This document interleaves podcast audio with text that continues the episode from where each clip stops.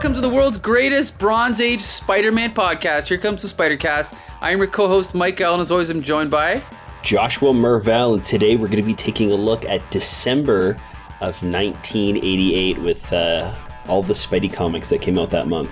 Yes, that's right. And we've got G.I. Jolie with us. Hi. My, my eyes always go wide as if this is a video podcast. I, keep, I have to keep remembering it's audio only. Well, you know, we'll have the audience know we are recording video. We just don't ever release it. So you'll have to wait for the special DVD release of this show, right? One day when Then DVDs guess- no longer exist. We'll we'll do like a viral marketing Yes. uh, pl- uh, idea with like release the syndicate cut. there you go. Yep. That sounds Yeah. gross. Yeah. Okay, we've also got Bex Luthor with us. Thanks for joining us, Bex. I am also here. Sorry I missed last week, but I was tired. I'm always tired, but in any case. You know what? Yeah, I- yeah, I was not available. Okay, no, no excuse. It's okay. You don't have to explain yourself. I Um, to work. but anyway, we've also got a very special guest here. I'm super pumped. We've got a documentary filmmaker with us, Brad Fay. Thank you for joining us, Brad. No problem. Hi guys, thank you so much for having me. I really appreciate Yeah. it. Yeah, Thanks for absolutely. coming on.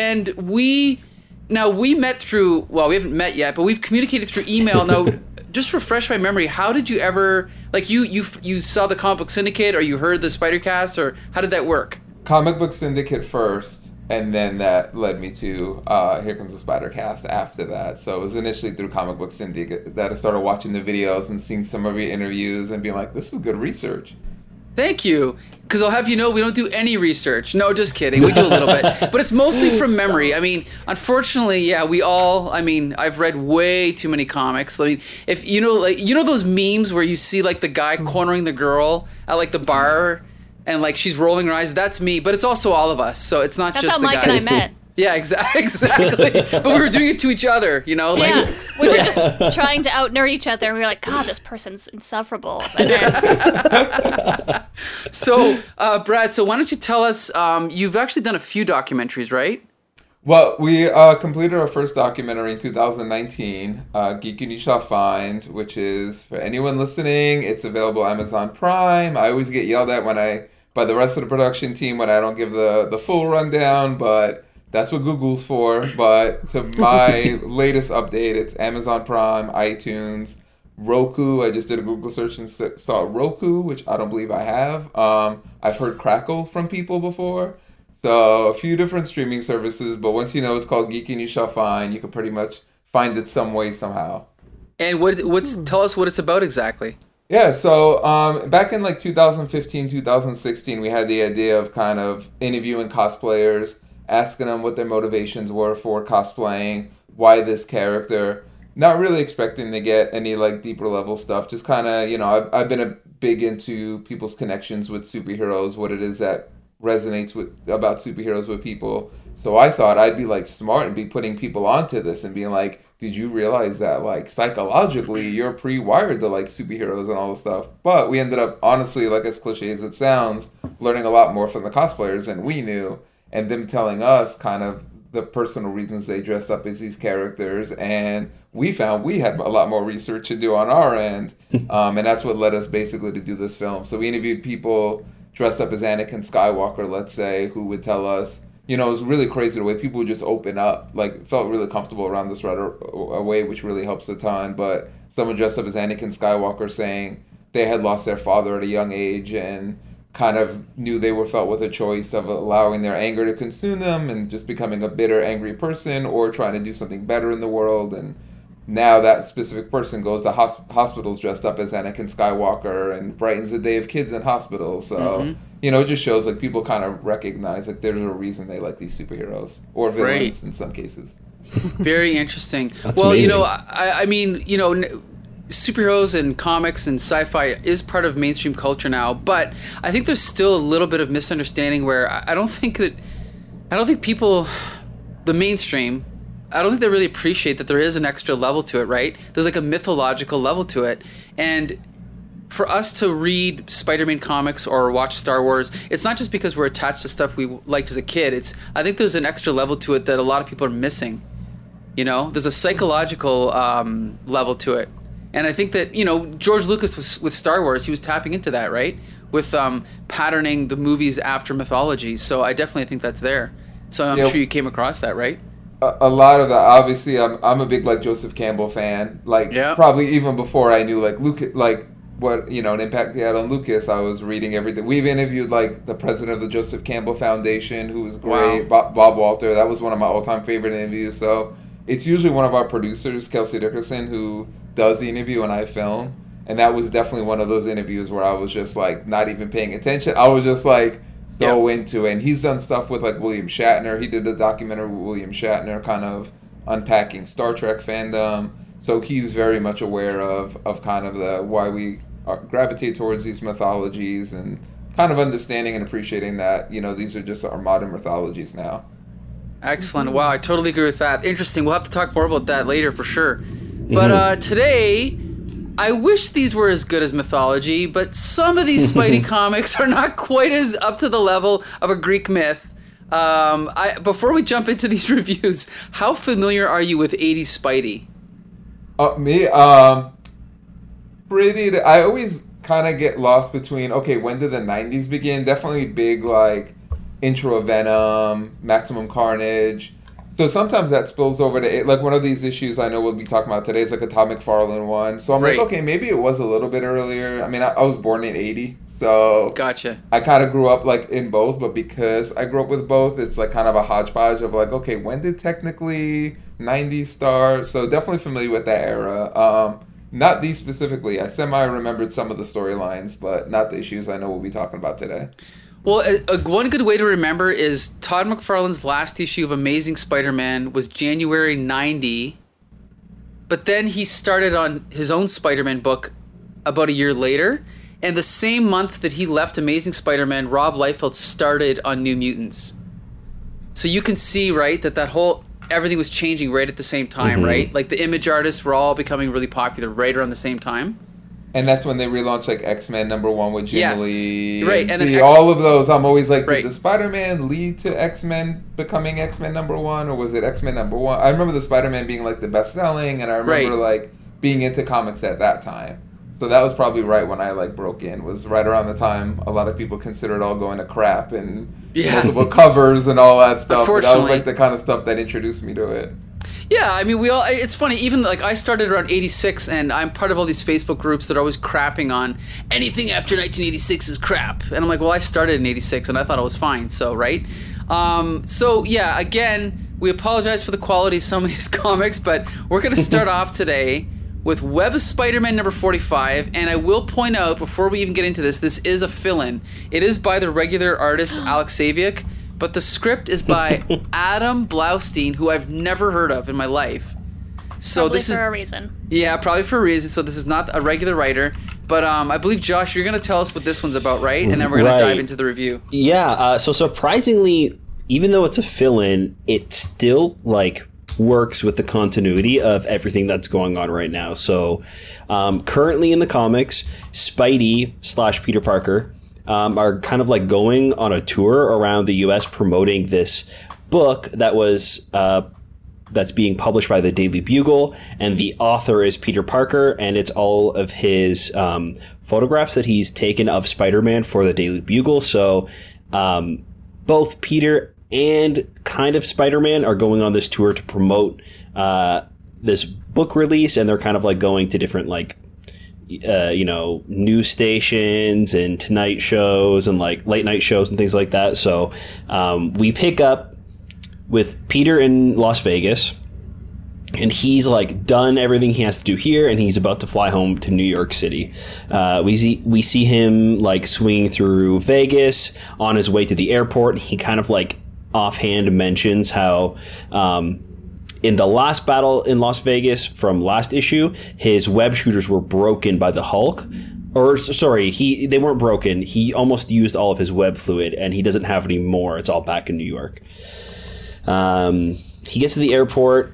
Peter kind of realizes that he's like on this weird with this weird airline called the Rattlesnake, and it's these like these like rich billionaires, and it's just these rich billionaires and Peter for some reason.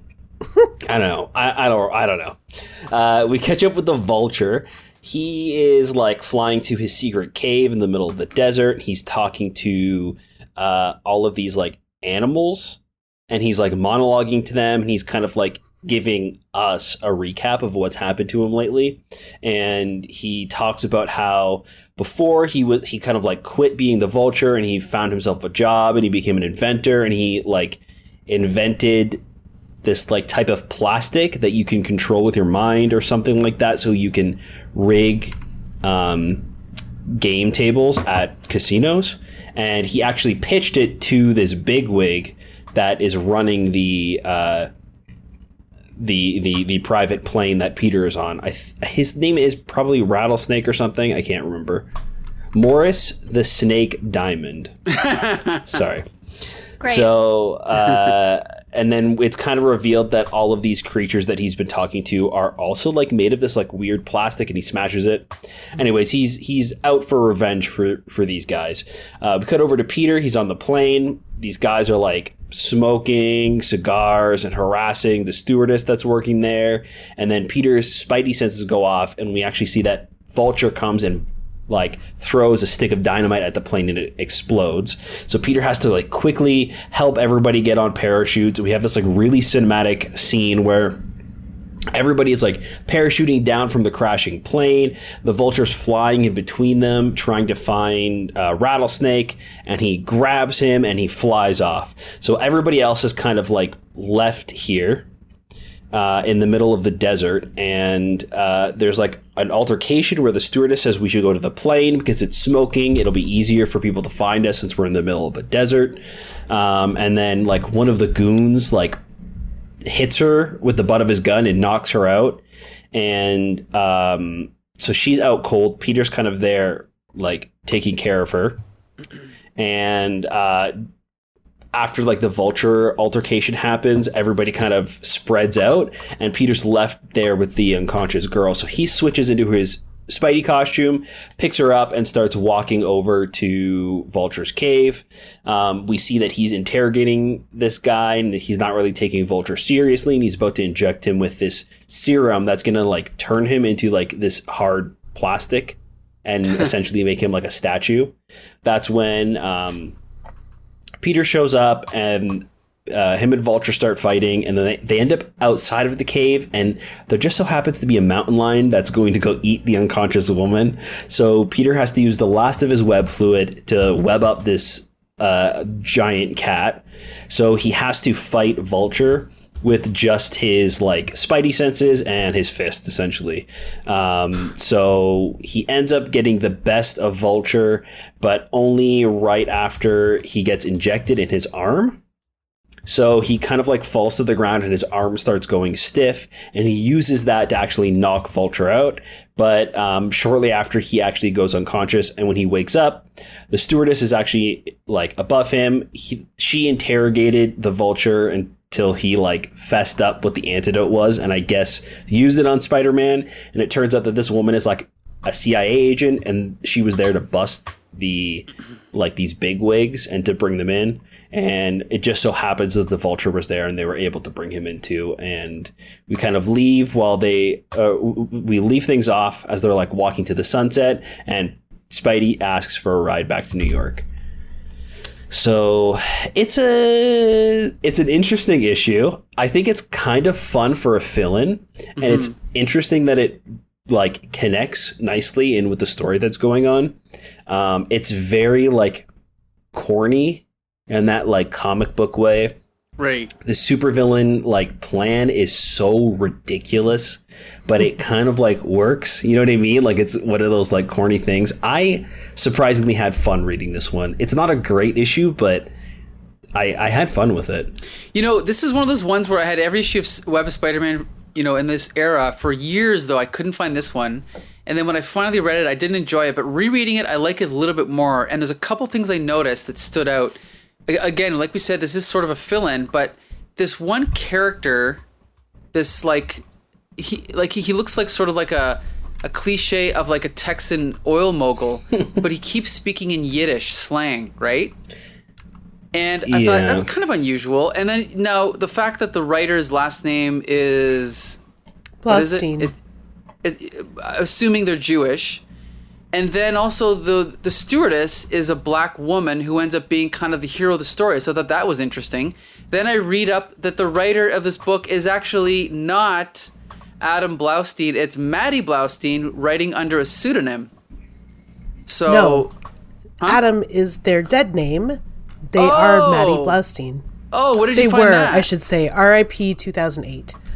yeah, I was gonna say, excuse me, uh, Maddie Blaustein voices Meowth in Pokemon. I wanted to also mention, yeah, they're a voice actor. They were a voice Oh, actor. see, I didn't know that. Okay, Yeah. interesting. So, like, I changed my As mind. a This issue's great. Yeah, that's my favorite. It's just Spider-Man. didn't take much. No, um, Yeah, Happy Pride.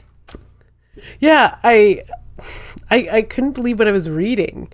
This person had such a like such a wild life, and it only also just included a couple of Marvel comic books, and also Conan. But like, they wrote for DC for Marvel just here and there mm-hmm. as like probably just like fill-ins or whatever.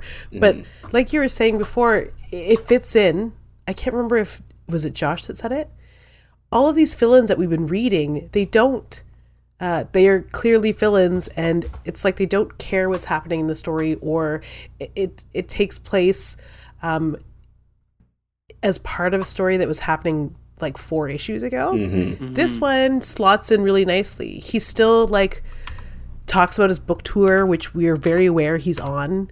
Um, and it's it- it's just kind of like it's super one and done. It's almost like uh it's almost like the writer read the comics and then was like, okay, so they need to fill in what is a logical fill in. Oh, I know. Peter has to travel for this book tour. Why don't we just do like a little caper where he's on an airplane?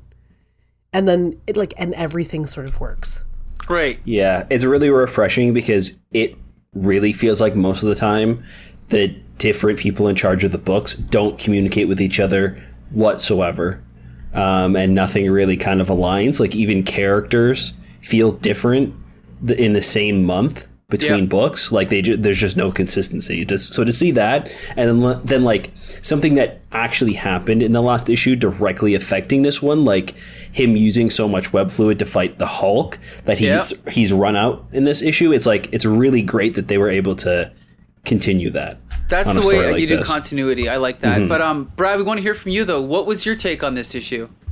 Yeah, so it definitely required some suspended belief in the early going. I'm like, all right, so he happens to be on this like weird airline. He happens to be with all these criminals. One of them happens to have a prior like beef with the vulture, who's this long time. There was definitely like a lot of like stuff in the beginning that was kind of rough, but one of the positives I really took out of this issue is I like the idea that they put Spider-Man like in a de- it- shows you how much Spider-Man has to rely on like his environment and when you drop him off in the middle of a desert or on a boat in the middle of the ocean like all of a sudden how much that kind of changes his power set and Yes. like you know it shows how much you rely especially in movies too you kind of need this character to look cool and uh, kind of do his thing you need him like bouncing off walls and flipping around and you know he's kind of now just an awkward dude in the desert relying on his like fists and all of a sudden like he's just like any other guy who's like a well-trained fighter so i thought that was pretty cool to have to see him like use other abilities Right. And- Total fish out of water. Right. It was yeah, Great. and then on top of that, teaming him up with a villain that flies in the same issue that he u- loses his web fluid is so great.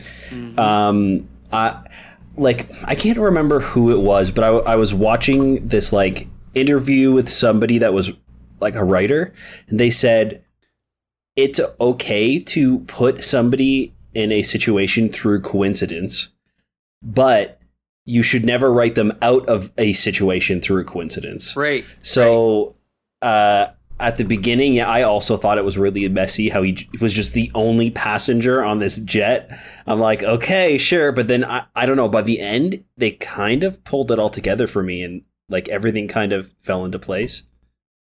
Right. Uh, Bex Luthor, what did you think? the story. I always just um shout this up to the Parker bad luck.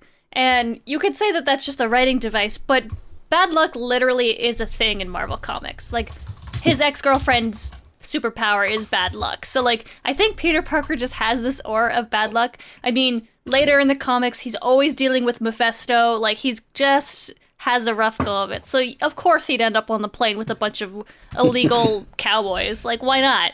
Um and I feel like we've gotten this far in Spider-Man with these kind of things. I'm like, now he's in the desert with Vulture, and these guys, oh, Vulture money, like let's go. It's it, it doesn't bug me as much. Um, what does bother me is that this woman definitely knows that he's Spider-Man. like, yeah. Right? absolutely. Like, like he was Peter Parker on the plane, and she recognized him. Yeah. And then he, Peter Parker's nowhere to be seen by the end of it, but Spider-Man's here in the middle of the desert. So, Right. um, shout out to just giving your identity away to a government agent. But other than that, and I'm sure she never comes up again, and we'll never hear from any of these characters again besides the Vulture. Uh, no, it was fun. It was fine. It was um, it's no like masterpiece, but also like as far as villains go, it's probably done a lot better than a lot of the villains we've read, which are they haven't some of them haven't been. Right. Right. Um, there's no high evolutionary, and I'm happy for that. Okay.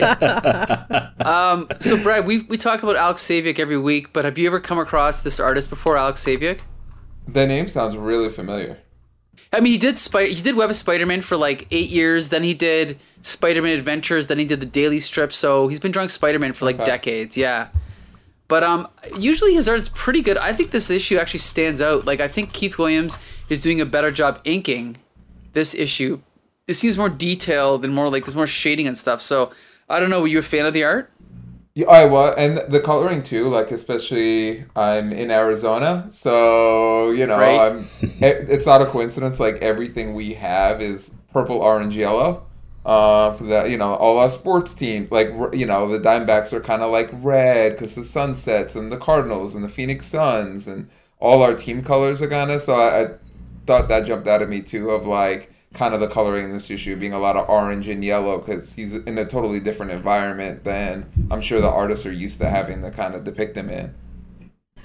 Interesting. I wouldn't have noticed that. Um, also, I got to point out the coloring is done by none other than Janet Jackson taking a break from her 1814 tour, slumming it at Marvel, doing colors. But yeah, it's a good job here. Um, we love Janet here. She is a queen of coloring. So yeah, I, I actually I gotta admit it's almost like I did enjoy it more than I thought, and the more we talk about it, the more I enjoy it. It's not a masterpiece, but definitely a fun fill-in. So I'm gonna recommend it. Uh, Josh, what about you? Yeah, it, it has that like retro comic feel and it's super fun. The the story really goes with the art I find in this issue, so it's gonna be a recommend for me. G.I. Jolie. Yes.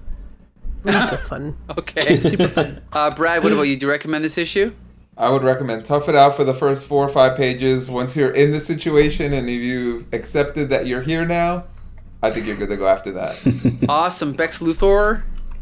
Um, if I recommend it for anything but that panel where all he talking to all the animal statues, because it's a little. It's bizarre. What's going on? What, Yeah. what is what animal's that one?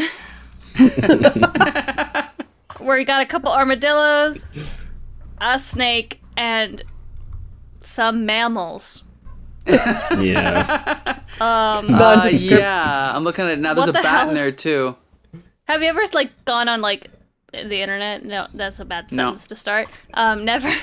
And you've seen like those bad taxidermy. Sure. That's what this is. Yeah. It's just I bad concur. taxidermy. Yeah. There you go. So Web of Spider-Man 45. Check it out for sure. Now we're gonna jump to Amazing Spider-Man number 309. The first appearance of Sticks and Stone. And Bex Luthor, I believe you're gonna summarize this one, right? You don't know Sticks and Stone? Come on, everyone knows Sticks and Stone. Their first appearance was an Amazing Spider-Man, whatever number this is, 309. yeah, so I want to preface this by saying I'm looking at the recoloring because that's how we normally read these, but I read Yeah. it as a like a just a digital scan. Sure. I got some things to say about our boy Todd and and how time has done him wonders. Um, this looks so much better. Uh, really, anyway, the recoloring which does. it's, it's the recoloring never looks better, but Todd Whoa. McFarlane's recolors look better. Um, but anyway, so we start off, and I believe last time we left, Peter was fighting this massive dude to try to get information because his wife has been kidnapped. Right. Um, but we know that Mary Jane's been kidnapped by literally their next door neighbor, and he's literally one floor below Peter and Mary Jane's apartment. So he's like running all over town trying to figure out who found out Spider Man's identity and then kidnapped his wife. Um, so he's just trying to get information out of all of these goons, and it doesn't work out. They don't know anything, so he goes and sulks um, on top of a building, breaks a gargoyle, you know, all that jazz. And then he goes home to sulk some more. Meanwhile, one floor beneath him, Mary Jane is in the apartment of. Man, I cannot remember this man's name. Caesar? Jonathan yes. Caesar. Cor- Jonathan Caesar, right? Very important character who has kidnapped her and has been in love with her for year- years, um, and has locked her away behind this safe door, special room that he made in his apartment just for her. Um, she clearly is not cool with any of this happening, and she tries to escape again, but his massive brick wall goons stop her, and he threatens her once more. He's like, "I don't want to have to hurt you, but I will." Great guy, you know. So Peter goes back to work the next day, and we get a cute little scene where Jay Jonah tells him to get off his ass and go find some work. And then as soon as he's leaving, he's like, "I want every reporter on Mary Jane's uh, kidnapping." So it's like, I like those little tidbits of Jay Jonah just being a human being and actually giving a shit about his employees. That's nice. We get Peter visiting Robbie, who has previously had his back broken by Tombstone and is recovering. Um, he's also being charged with a accessory to murder because he admitted that he knew that Tombstone murdered all the people and didn't say anything about it, Right. and then did say something about it later. Um, so they have like a little powwow. I thought he was totally over it, but I guess he's still sad about it, so good for him. Back at Caesar's apartment, we- we are introduced to Sticks and Stone, who Jonathan Caesar has hired because he hears that Spider Man is looking for Mary Jane. And in his in- incredible intelligence and wisdom, assumes that Peter has asked Spider Man to find Mary Jane instead of Peter is Spider Man. So, Sticks and Stone, for people who don't know, uh, s- s- which I don't know which one's which, uh, not important. One of them can disintegrate organic matter through touch, and the other one is a big, strong guy. Right? That's the powers set. Yes. Yeah, Sticks is the looks like skinny it. guy, and Stone is the big guy. Yeah. That does make sense, but I thought maybe they'd do a funny reverse because like calling the biggest guy in jail tiny, right? yes. Um, but no, we're just straightforward at this point, so that's fine. Um, so he, he hires them, and they're gonna they're gonna kill Spider-Man so that he can't find Mary Jane. Um, Peter's swinging back home. No luck finding Mary Jane that day, and Jonathan Caesar sees him out the window and assumes he's coming to get him because why else would Spider-Man be coming to this apartment building? He literally lives the floor above. I don't know how this is ever a secret anymore, but it still is. So he goes, ah, sticks and stones, go get him. Spider-Man spider sense goes off. Stone just just has an entire tank on his back, and um, so they're they're. I don't know why they both need to be there, but they're both there. A little fight in the park ensues. Um, Stone blasts him with like crazy amounts of whatever, and he Like- loses part of his vision. Um, meanwhile, in the apartment, a bunch of water was spilled when Mary Jane threw ice at Jonathan Caesar's face earlier, and she uses this to grab what looks like some sort of lamp and try to and breaks the lamp and tries to electrify Jonathan Caesar through the water on the floor. But he's like, haha, my shoes, they're rubber. And she's like, well, your face isn't rubber, and smashes the vase over his face and cuts him. And then his security comes in and she's like, their shoes aren't rubber, and she electrocutes them and steals their gun and runs off. So back in the park, Peter's still fighting sticks and stone, and then they he he's not doing too hot because he can't really see, and Stone goes to touch his face, or Sticks goes to touch his face, which I know doesn't work because he could only. They've already stated this back before, where Sticks can only disintegrate organic matter and Peter's suit is inorganic matter, and they literally use that as an excuse all the time. So I was like, okay, cool, nothing happens. But what actually is cool is freaking Mary Jane shows up with a gun and starts shooting people to save her man. Which might be my favorite thing Todd McFarlane's ever drawn in his entire career is this panel of Mary Jane with a gun. Um, so she clearly doesn't have a lot of experience with a gun, but that doesn't stop her from just firing wildly at these people. And they run off, and Peter's like, "Oh my god, you saved me!" And she's like, "Oh my god, I saved you!" And he's like a little upset that he didn't save her, but it's beautiful and romantic and wonderful. So um, Peter goes back home. Mary Jane goes to the police, and they they say that they'll get her statement later, and they just go back into their apartment. And that's the end of this episode. The end. I thought it was a pretty good issue. I, I actually liked the way the kidnapping su- subplot was resolved. You know, Thank God. Surprisingly, yeah. I thought it was going to drag out a lot longer. So yeah, I, I, did, I did enjoy this issue. But let's jump right to Brad. Brad, it's you. What did you think of this issue? Have you read any Todd McFarlane Spideys before? read a ton of Todd McFarlane Spidey. Um, I, I really like, and I'm glad like Bex pointed this spe- like particular moment out. I don't know if it says something about my character. I always like like the jerk who has a moment of being a heart, you know, having a heart, and you're kind of reminded like they're decent underneath Sure. all that. So even though it was such a small moment when Jay Jonah is like, you know, like I want Right. everybody on this kind of thing, you're like, yeah, I knew I didn't hate that guy for like a good reason. Almost like makes you feel justified as like being a judge, good judge of character. Sure. And you're like, I knew I shouldn't have hated. So I thought that like moment really like stood out. And of course, like Mary Jane getting to be a badass and kind of saving the day is is a cool. Like you know, it was very much appreciated too. Kind of her like, I don't need him to save me. I got his back this time. Nice. Nice. Uh, G.I. Jolie. did Oh my like god, one? this is so good. Yeah, it was good, eh? Um, it made me think, boy, they're making comic book movies at the time that this was released, like the way that they are now, all I could think is, you know, who would play Mary Jane in that panel is Pamela Anderson a red wig in a in a red wig. That's all I could see because, like, honestly, um, that's exactly what Mary Jane looks like. Like Todd McFarlane's Mary Jane is Pamela Anderson's body. Yeah. For good Um, or ill, right? Pardon? For good or ill. Yeah, always for good. CJ's Okay. the best. It's that But, like- Canadian influence. It's got to be the Cana- the Canadian Yeah. connection between Pamela Right. Anderson and Todd McFarlane. That's obviously it, yeah. Absolutely. and like, I will say, I, I think I read the same uh, scans, three colored scans as Bex, but like, I hated three recolor. I think that's the only thing that was terrible about this issue. or See- it was was so distracting and god awful.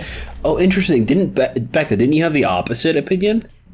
Oh. Yes, the because the I read just a, a scan of it and not the recolor originally, and the scan, Todd McFarlane's art has not aged well on its oh. actual paper. Um, I'm sure it was better when it was originally printed, but anything that's like a little bit older, the amount of lines that this man does, they bleed in as they age, and it just it looks worse for it. Um, and I think if like it had stronger inking, it would maintain it better. But because he does so much of this little thin, a lot of the little thins, it just is like a a, a bad tattoo. It just becomes kind of mush as it ages. Which is not anything against him. I mean, you don't really draw comic books so that they age on paper. It's like you're you're just drawing them, right? Like, and I think we we talked about Marvel's um, comic book inking at the time for a lot and how just it was just they were just doing whatever they could figure out um but yeah it it it's a lot easier to read the the digitally enhanced ones than it would be to read like a real issue i think You unless know- you're reading like a pristine 9.8 which don't Right. The thing is, I think the I think the art in this issue is actually slightly below average for McFarlane. yeah, Like that's it's what I was gonna. sloppier and and yeah, but but the other thing too is when they recolor, it's not as simple as just recoloring because they they have to augment the original ink somehow, and in this issue, it just doesn't work. Something's not right.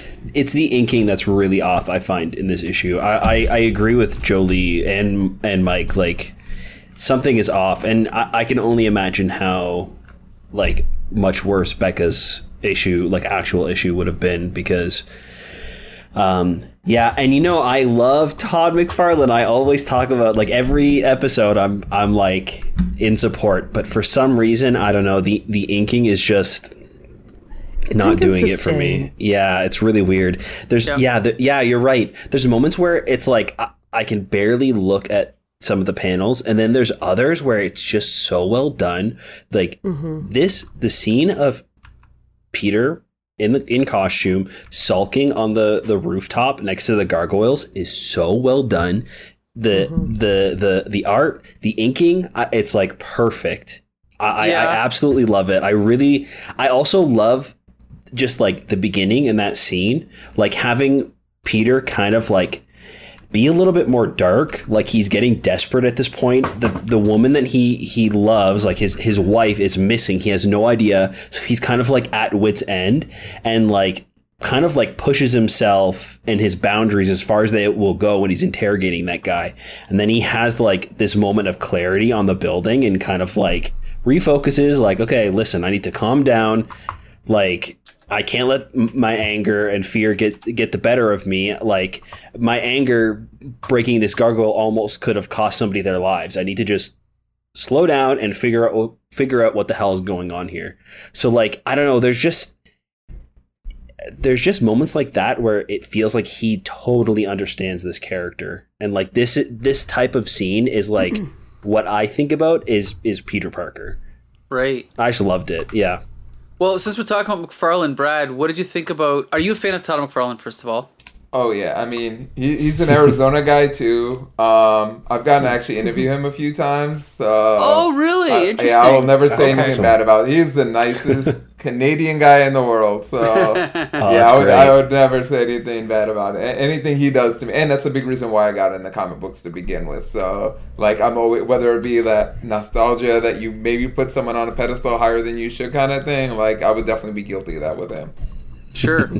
well, yeah. I mean, I grew up on him, and like I always say, like I used to draw as a kid, and one of the weirdest things is that not only did I start to draw more like McFarlane, but I like I was so obsessed with Todd McFarlane that I would take old drawings and I would re-ink them with more lines to look more like his art, you know? Because like me and my friends were just obsessed with him. He was like a genuine superstar, you know, at the time. Yeah, sure, so- kind of like 3D before there was 3D.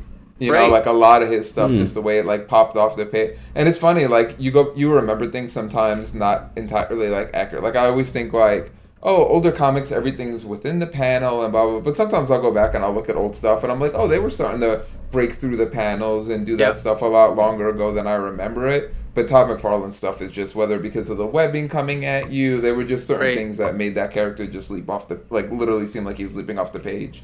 He also, Mm-hmm. and that's the thing is, I thought that he invented all the techniques. He might not have invented them, but I think he was the first guy to combine them. Like a little bit of Frank Miller, a little bit of Art Adams, a little bit of Michael Golden, right? And he put it all into one style. Yeah, he I did like think- it's called the noodling. Like he was the first one to make the webs look like noodles because like Dick Spaghetti and webbing, anyone yeah. before him it had been more flat. So McFarlane was the one that was like, okay, if you loop it around, and I don't know how he had the patience. I mean, anyone who draws Spider Man has the most amount of patience Mm-hmm. of anybody. Like that has to be the most difficult character to draw panel after panel after panel.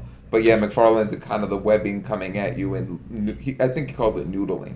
No, it was spaghetti webbing, but I have Spaghetti, to point yeah, out yeah, yeah. it was actually invented by Michael Golden. Oh, so that was right before. Yeah. So that would have been '80s also, but just My right before. early '80s, yeah, he Mm-hmm. he did it. He drew him a couple times, and McFarlane scooped it from him. But but uh, McFarlane gets the credit. But yeah, it was Michael Golden that did it first. But, but Funny anyway, how it works that way at Marvel a lot of times, right? You hear the Of one, course. you hear the one side of the story of, oh, he's the guy that did this. Okay. Yeah, ah, happens everywhere, right? yeah, true. Um. So, oh, but uh, okay. So I'm actually trying to keep track here. I'm trying to stay organized, guys. But uh, Josh, have you talked about the story yet? Um, not really the story. It's the story is pretty good. Um, I love that MJ is like an actual character in this, and not just like the love interest damsel in distress. Her taking charge and like escaping herself, and then saving Peter is like so much fun. I absolutely love that. Um, yeah, these these two characters are like fine. I know this is like 89 ish, so it's like right at the end of the 80s. But these two characters feel like the 90s came to life. Like Yeah. it's like the '90s personified. They're so ridiculous. Um, like uh, I'm gonna yeah. guess McFarlane had a hand in creating them. You know? Oh, for sure. I don't think they're they're new to this, right? So Yeah, this is their yeah. first issue. So yeah, it had to for sure, for sure. But like these are definitely the types of characters the image guys would create. Like so literal. Like I remember the worst one I ever saw was Art Thibert had a had a had a duo called Black and White, and it was a guy dressed in black and the girl was dressed in white, and that was it. Like there's not even a metaphor like cloak They- and dagger yeah. or you know No, they- hawk they- and dove. You know? They feel like the like the the Ninja Turtles villains. Like when the cartoon was coming out, they were making the toys faster than they can make the show. So they were just like making weird mutant villains and they had to incorporate them. They just have that vibe. Like Stone is just like this big like Chad that's just got like these huge like rockets strapped to his shoulders and like he's, Right. it's just so ridiculous and fun. Um uh yeah it's a it's a pretty goofy issue but i i i'm enjoying it there's like also like i, I have to point out all the time these like great moments that todd mcfarlane includes in in his like panels and his work um i don't have the page number but it's um when stone throws like the flashbang at Yes. Spidey and Yeah. he goes blind and there's like Yeah. that the middle of the page there's no panel lines and it's like pure white and Spidey's like silhouette is all in yellow and he's in this like super dramatic pose. yeah. it's so great and so ridiculous and like so pushed. And then the next panel we see like he it's still super bright and like just pure yellow and there's like flashes all around his face. Then the, the last panel is just one panel of pure blackness as he goes blind. Like it's just I don't know, you don't have to have any words on this page and you understand what happened. You see the other two coil and like cover their eyes before the the flash happens and then we see this huge like like white empty space and then we see that Peter's like got these like things around his face that he's losing his vision and then black panel. It's so so well done and the directing of the panels and everything it's just like it's perfect. Perfect storytelling. It just I gotta with, say, with the art. the sticks and stone looking away is the best part of this page. It's so smart. No one else would think to do that. It's just awesome. I love Mm-hmm. Yeah. it. Um, yeah, there's a lot of great moments in this one like that. Like even the whole sequence. You know, the art in this issue is a little bit rough, but the whole sequence of Mary Jane fighting back against Jonathan Caesar is really well done. Mm-hmm. Smashing him over the head with the lamp, and then the next page electrocuting those guys, and then running, and then two pages later with the gun. That's a classic sequence. I think it's really well done. Yeah, it's Um, it's all of this stuff is very cinematic. Like I can see this translating over to like a film exactly. You know what I mean? Like exactly how it plays out here. I can see it playing out in real life. It's Right. yeah, it's really well done. Uh, yeah. Does anyone else have any more comments about Amazing Spider-Man 309, the first appearance of Sticks and Stone? No, great. I'm, I'm glad you pointed out the gargoyle moment too, Josh. That was also Mm-hmm. like as much as it's just like a small little moment, like the J Jonah, where it's like she didn't have. It's just another good reminder of like what makes Spider-Man work is those little subtle reminders of like with great power comes great responsibility, even if it's not the focus of a whole issue. Mm-hmm. Yeah. Right. Characterization, right? without having to show Uncle Ben die I, again. yeah, I was gonna say that too. It's like it's great that he didn't have to mention Uncle Ben to get that moment too. Or Gwen, he didn't have to be like, Yeah. "Oh, I've lost so many people." Like we get Yeah. it. Yeah, no then they over all the show up in shoulder the shot. clouds. Yeah, yeah. yeah. Oh, just No, so you you could guys, just be sad. just so you guys know, Sticks and Stone do come back Oh, cool. Why? They- Yeah. What? seven mean, more what? times. Okay. All right. Wow. Let's They're in like modern comics, right? Uh, they do appear Because they get cool new looks. Dead Man Oh, Logan they and Spider-Man? Deadpool. I think that's about Or. Oh, maybe for- that's where I know it from Spider-Man Yeah. Deadpool. Yeah. Because like the Sticks and Stone that I know is I think from Spider-Man Deadpool, and Sticks is like a creepy skeleton man, and Stone is a big boulder man. Oh, that sounds pretty better than this. These designs. Yeah, they're not just two dudes; they're like weird, Cool. Looking forward to it. I don't Uh, remember that issue being good, but I remember. Whoa, Didn't yeah, they were they're good. really cool in the reboot. Yeah. Like their their new looks are awesome. so Because it's like a fun, but yeah, it's like a fun like concept. Yeah. definitely. I think the problem is, is like I like Stick's kind of um, like what, what kind of suit is that? It's almost like um, It's like a magician suit almost, like Well, without the yeah. top hat. it's it's it's almost like 18th century, right, or something. Yeah. 19th century. But then Stone is just in this stupid superhero costume, right? Yeah. It doesn't match at all. The style doesn't match. So they have maybe, like a double sized like goblin glider so they can both fit on it. what uh, do they? I That's didn't notice that. yeah, they've They got like a they got like a big glider that they kind of like huddle on to Uh, fly around. I didn't even notice Together. that. Yeah. Because they're a duo. They're a team. Oh, that's right. Yeah, I see that now. That's And definitely a they're in. McFarlane invention. Yeah. What, that they were in love? It's no, I just invented that. It's canon. It's Anyway. canon. Okay, so G.I. Jolie, do you recommend this issue? Oh, absolutely. You have to figure out how Mary Jane um, escapes the clutches of Jonathan with an O, and it turns out she does it on her own. It's it's a Yeah, it's conclusion nice. that needs to be concluded. Right. Um, Brad, do you recommend this one? A hundred percent. Awesome. Uh, Josh? yeah, for sure. Woo, Bex Luthor. Uh, yeah, the the damsel saved herself. Like that's pretty much the best you could ask for in this situation, right? It's definitely a fun issue, and it's it's a better resolution than I thought that we would see, so that's good. And with that, now we're gonna jump to Spectacular Spider-Man 145, the conclusion of the Boomerang two-parter. And the title of this one is "And It Gets Worse," but actually, the title of this one is "The Boomerang Return." I'm not sure why they left the S off, but whatever. So, um, this is a t- part, part two of a story. So, I, I'm not going to summarize last issue, but basically, somebody set up someone to get murdered to make it look like that other person was the victim, but no, they, they were trying to make it look like they were the victim, but actually the other person was. And Peter Parker is just realizing now in the middle of the night exactly what's happened. He realizes it was all a setup. So two guys are in a race with these boats, and one of the guys had the other one murdered so that he could win, right? So that's what he realizes here. And so Peter Parker puts on his costume and swings into action. And he's going to the yacht club to in, try and uh, investigate this uh, crime further.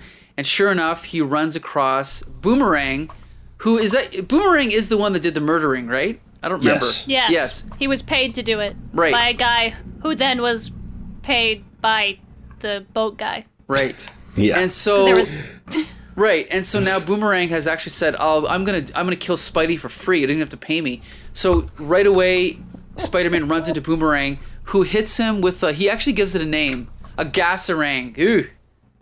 He hits him with a gasarang and knocks Spider-Man out. And Spider-Man is unconscious, face down in the water, which means he's dead. So this should be the end of the story, but it's not. They keep going. Um, we cut over to Central Park and to our first little interlude. It actually says interlude one, and we see these cops um, coming across a dead body, and on the wall we see painted in blood, Kingpin, the wolves bite back, and this is the ongoing subplot about the Lobos brothers, right? Who are who are definitely not werewolves. Exactly, sure. definitely not werewolves, but they are Not. competing gang members in New York. Then we cut over to interlude two, and another famous first appearance. We are introduced to Mary Jane's cousin, Kristy Watson, who is the Oliver of the Spider-Man comics. If you don't know who Oliver was, he was the cousin on Brady Bunch. Um, whenever a sitcom is running out of ideas, they introduce a cousin or a new baby, and unfortunately, with this, we get Kristy Watson. But anyway, we'll see where this goes.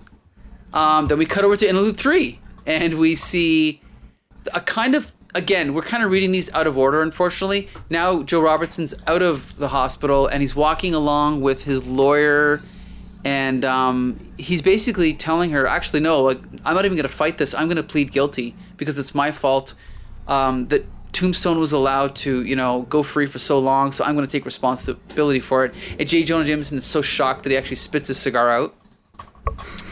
And then we cut back to the Spider-Man story. And Spider-Man is tied up in a chain on this boat, and Boomerang is, you know, zipping along. And his secret plan, instead of just drowning Spider-Man or killing him with a gas ring, he leaves him tied up on the boat and just takes off and points the boat towards a bunch of other boats that are in this race. And he's just kind of crossing his fingers, hoping that this will kill Spider-Man, right? uh, he does everything Doesn't the hard he way, I guess. point it at a buoy that's oh going to yes, explode? Yes. Yes, you're right. You're right. You're right. So Spider-Man comes to and he uses his spider strength to sm- uh, to break the chains, right? But then, um, of course, I just read this. I don't remember. Oh, oh, so this is the bad guy. This is technically the guy. The redheaded guy is the one that hired Boomerang, and he is now, you know, full on cheating. He's opening up like a hatch, a little doorway on his boat, and and using this like fake, you know, smoke to disguise where he is. And Spider-Man manages at the last minute to use his foot to steer the boat out of the way of the buoy, and then um, what's his name? And then, and then breaks free the chains. And then Boomerang sees what's happening, so he starts throwing other boomerangs at him. And then um, the redheaded guy is uh, he's using all of his tricks. He's got machine. Oh no, he's got tur- turbo jets in the back of his sailboat, and somehow I guess people can't hear them. I don't know. Boomerang is still throwing bo- boomerangs. It gets confusing at Spider-Man, and then since Spider-Man is not in the boat anymore, Boomerang just assumes he's killed him. So he's like, "Oh, that last rang must have clipped him. I did it. I killed Spider-Man." And then um, we cut back over to the redheaded guy, and he's still doing his thing. Oh yeah, and like the fog is lifting now, the fake fog. And then Boomerang's like, wait a minute, something's wrong. Spider-Man's body should have floated up by now, but sure enough, Spidey is sticking to the bottom of the boat, right? Because he's got spider powers. And then uh, Boomerang's flying along to try and figure out what's going on. And then Spider-Man comes up the side of the boat and uh, shoots his web at Boomerang and holds on to him. And now uh, Boomerang's like freaking out. And he ends up flying up into the air, pulling Spider-Man with him. And then Spider-Man's boat crashes into the redheaded guy's boat and explodes in this massive explosion. Then Spider-Man and Boomerang fall into the water, and then basically, um, the redheaded guy is foiled, Boomerang's foiled, and Spidey wins the day, and that is the end. And I can just say this issue is not quite as good as last issue. I actually really like the setup of, of this story. This issue is a little bit more cliche. However, I think that Sal uh, Buscema outdid himself in this issue. I think the art was really, really good. Um, the story, not great, but it was still fun. The dialogue's good. The situations were cliche, but overall, I enjoyed it. Uh, Brad, what did you think? I- I know I I shouldn't like Boomerang's costume, but I kind of do. Like, I know I'm not supposed to, but it kind of reminds me of like Mega Man, the Boomerang villain. I'm kind of like, I kind of like dig it, and I'm like, I, I shouldn't like Boomerang's costume, but th- that's just you- something that stood out to me. It's nice Yeah, color coordination. should. He Uh, has but- way worse ones, so For sure, for sure. Um, yeah, it made me definitely appreciate um, like how hard it has to be to write Spider-Man. Like for so long, I'm like, how does a writer take this character who's like fought off against this, you know, fought the Sinister Six, and you got to convince the reader like Boomerang might be the end all be all in history. like, I'm like, that's just got to be a really tough sell. That's a good point. To come up with new stories every week or every month, it's not easy. Uh, Bex Luthor, you sent us a link. Who is this here? that's, That's Boomerang. boomerang. That's his original costume? No, that's his third costume. He's in his original costume. That's why I was like, you could like this costume all you Ah. want. Because this Oh isn't bad. wow! I love that he's got like a giant like uppercase B. The B stands for boomerang. It's like, yeah, we know boomerang. The B might stand for bitch. I don't know. And he's got like You've got like um you know those candy dots? Like yeah, like All like over him? big jube jubes all over. Like we we get it. You're wearing boomerangs. You don't need to like spell it out for us, And- dude. his helmet has a little boomerang on it. Oh man, that's great. So yeah. Yeah, Yeah. no, but this costume's fine. This one's good. Don't worry Yeah, about it is. What, uh, Brad, what'd you think of the script in this one? Um, you know, same thing where I'm like, come on, you're not gonna get me to buy into Spider-Man being in any real danger, and that was literally that's really the only plot of this. So that kind of makes it tough. I mean, literally, this whole issue is based on how is Spider-Man gonna survive this situation. When you make that the only real like threat, not like. What about this innocent person who's with Spider-Man? They could, you know, die. Good point. Like there Good was point. no like ever point of like, okay, Spider Man's gonna get off this boat. These chains aren't gonna be the the end of Spider Man. So I mean, there wasn't really like a lot of stakes other than will Spider Man survive this, which we obviously know he would. But I did think the positive of it, it was kind of like what we talked about earlier with the desert of okay, what does Spider Man do when he's on a boat in the middle of the ocean? Right. He's not going to be able to swing off buildings and anything like that. So how do you make that entertaining? So I thought that was like a cool challenge for the writer to put themselves in that position. Right. Uh, G.I. Jolie, what do you think of the story in this one? It was so stupid. but like, I guess the good kind of stupid. Um, just like his boomerang's costume is the good kind of stupid, and the whole entire, um, the whole entire thing took place at like a boat race, which is like. If it felt very much like the football episode to, to me, or like they may as well be playing water polo or literally any kind of sports. Um, but it seems like uh, the artist has a big old boner for like, you know, aquatics because this is really well done. Like the art is Yeah. phenomenal. I agree. Um, and as somebody like I think it was mentioned before about the other uh the Todd McFarlane where it's like how do you how do you make it less tiring to draw the noodles? Well, how do you make it less tiring when you're like on the on the water? Like this is boring shit. but this is not bo- this is not boring. It looks Right. really really cool and like there are way too many boomerangs though on Boomerang's costume. Like his hip yeah. boomerangs are extra. Like they actually literally make an X. And um I don't know. There's just as much as I I didn't hate this this book, but as much as I think about how the things I dislike, I like I I, I can find like three other things that I liked about it more. Yeah, it's it's it's if somebody asked me how ridiculous a comic book could get, I'd be like, "Oh, here. Do you want to know about the boomerang? Yeah. Take this." That is a perfect summary. Like you describe this issue how I would describe like the Adam West Batman to someone. Like Mm. it is ridiculous, but it's still like it, there Still are areas fun. in which it, the Yeah. color like it, it works. Like I don't know, it Yeah. shouldn't be good, but somehow it's okay.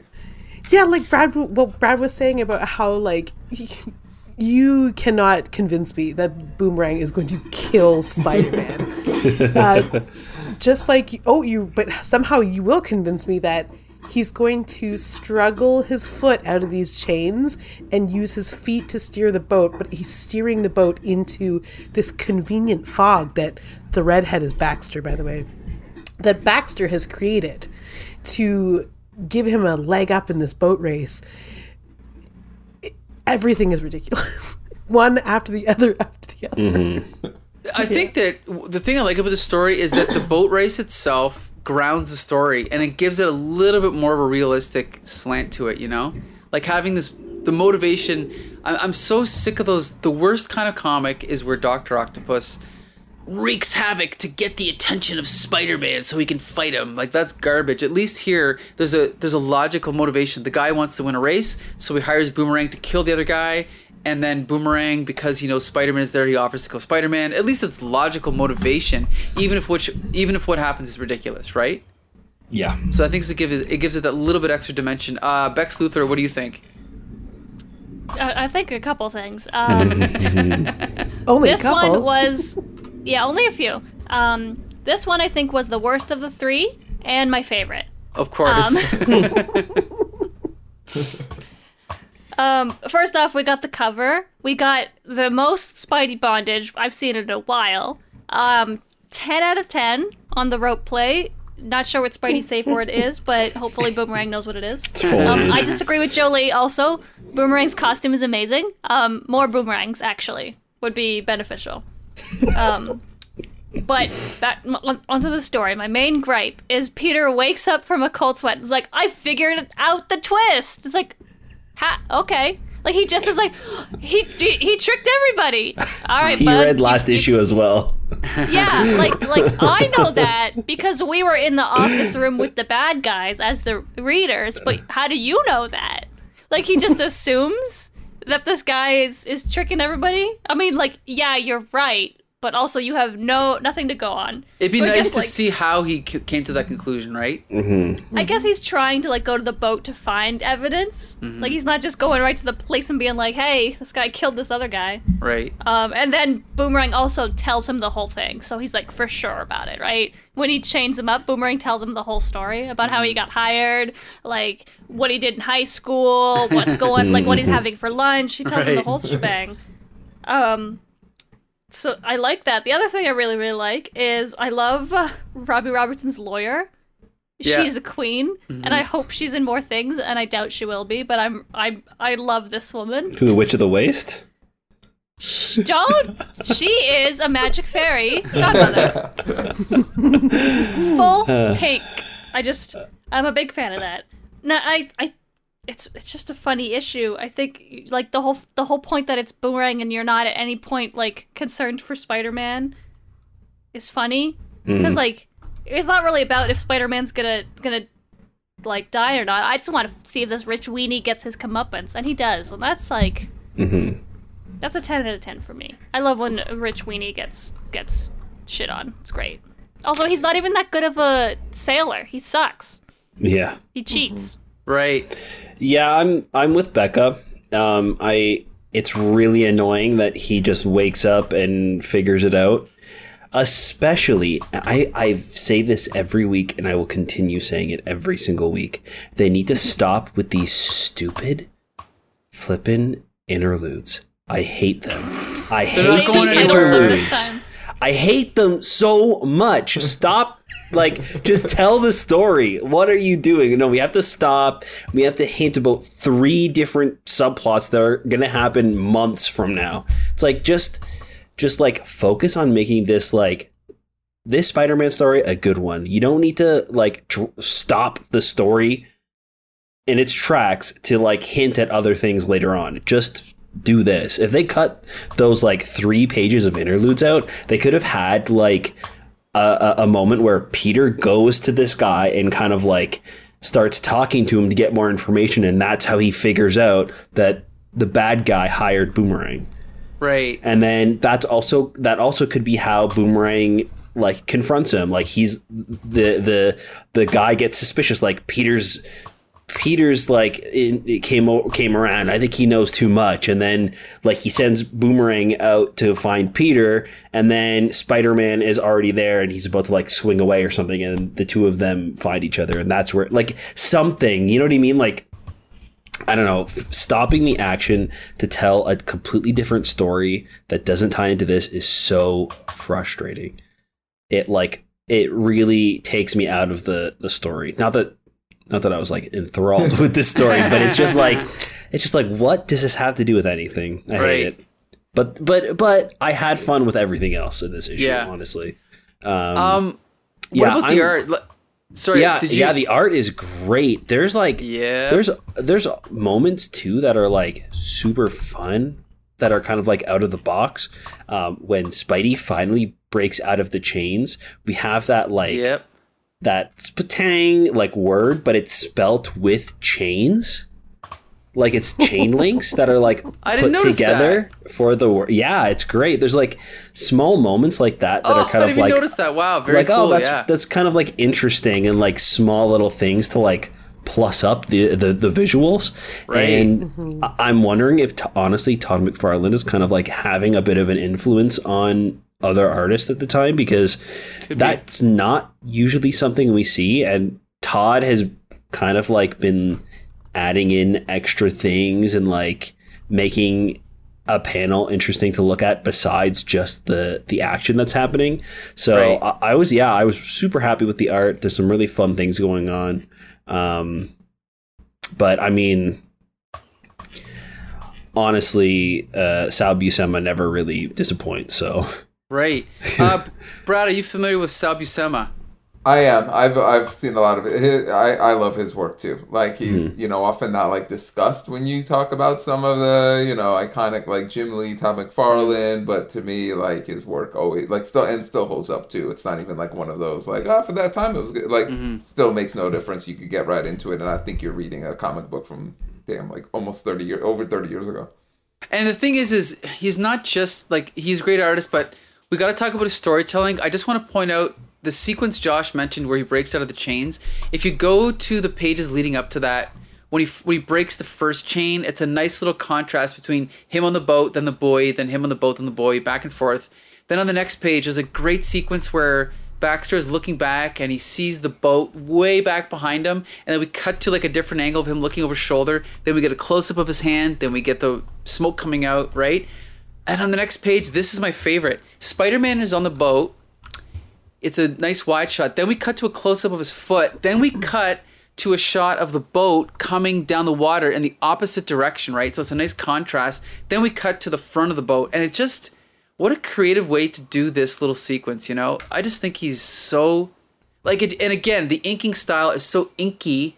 It's not supposed to look realistic. It's supposed to look like ink and it just it reminds me that I'm reading a comic book that's drawn by a human being, right? Not a computer or not whatever else it may be.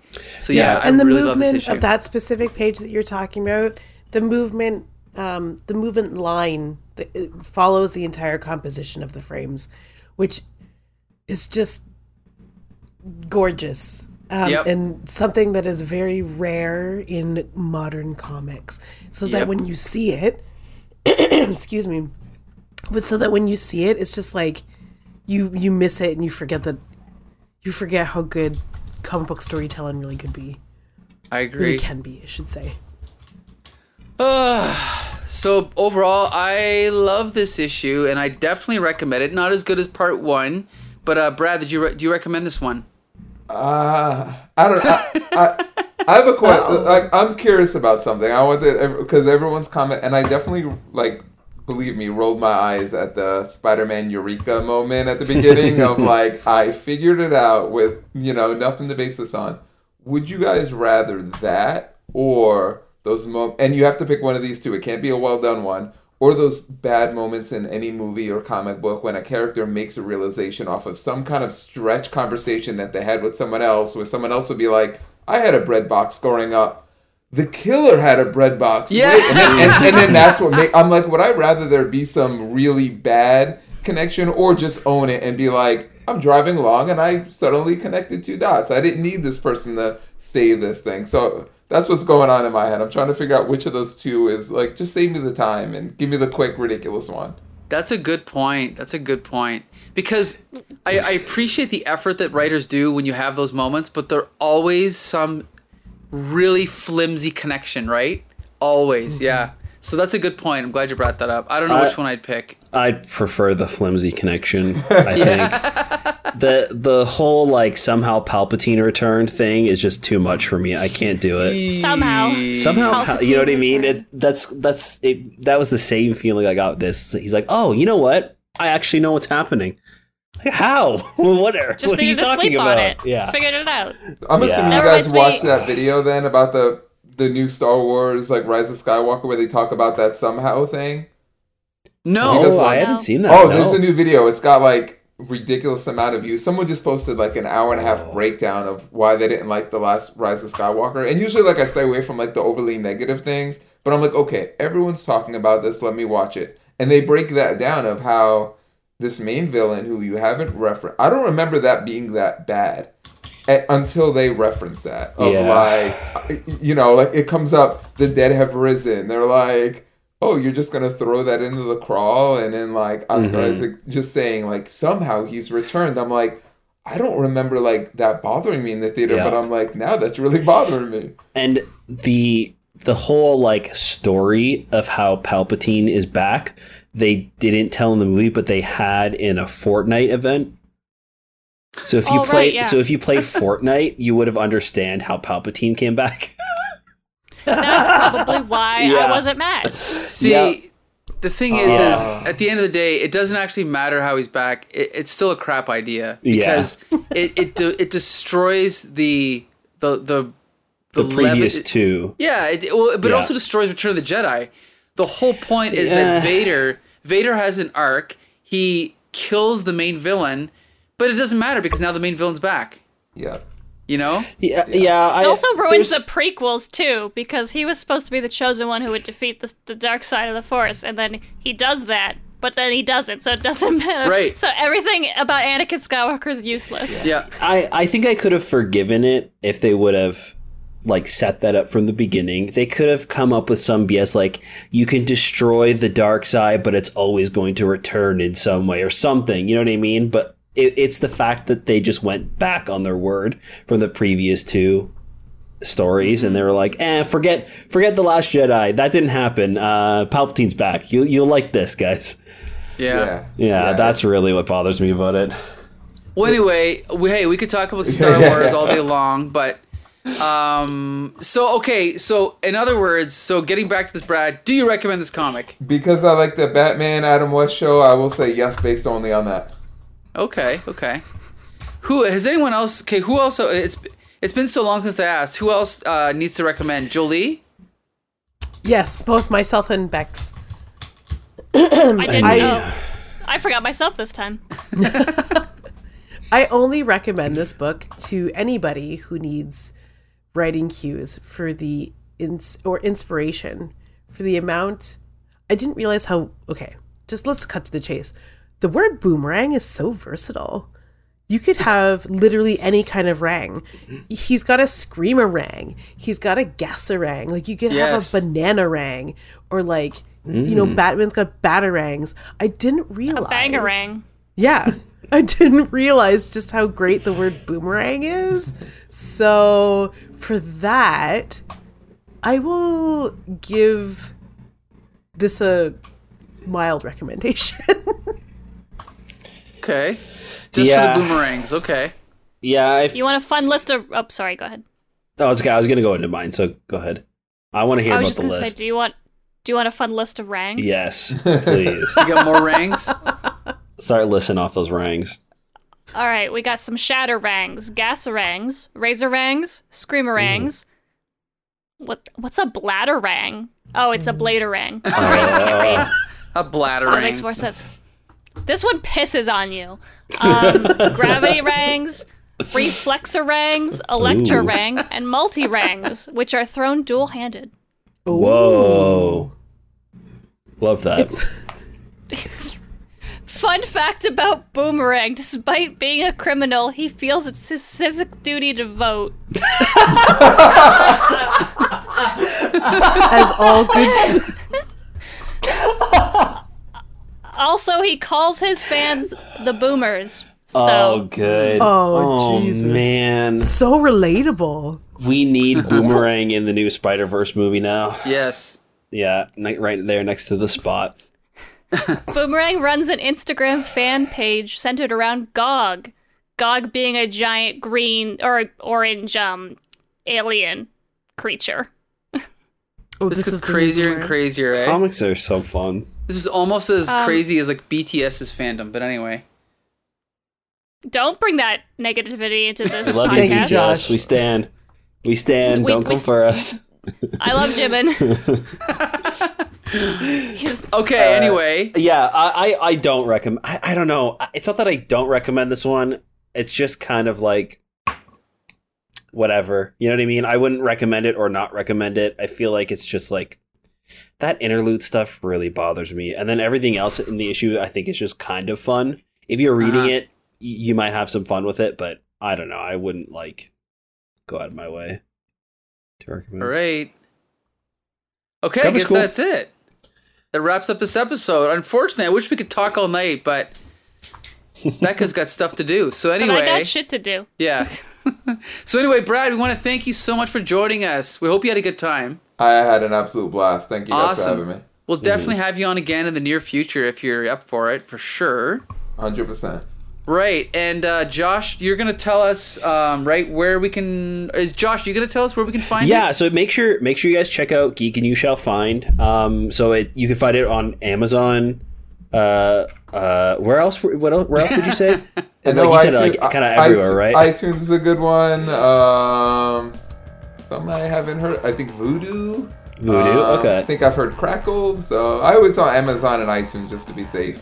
Okay, perfect. So if if you look up Geek and you shall find, you'll definitely find where you where you can watch it. Um, it's featuring some interviews by uh, with Neal Adams, Stan Lee, George R. R. Martin, plenty of people.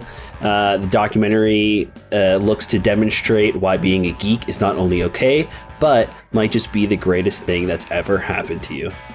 Is there anything else we should know about the uh, about the documentary before we sign off, or?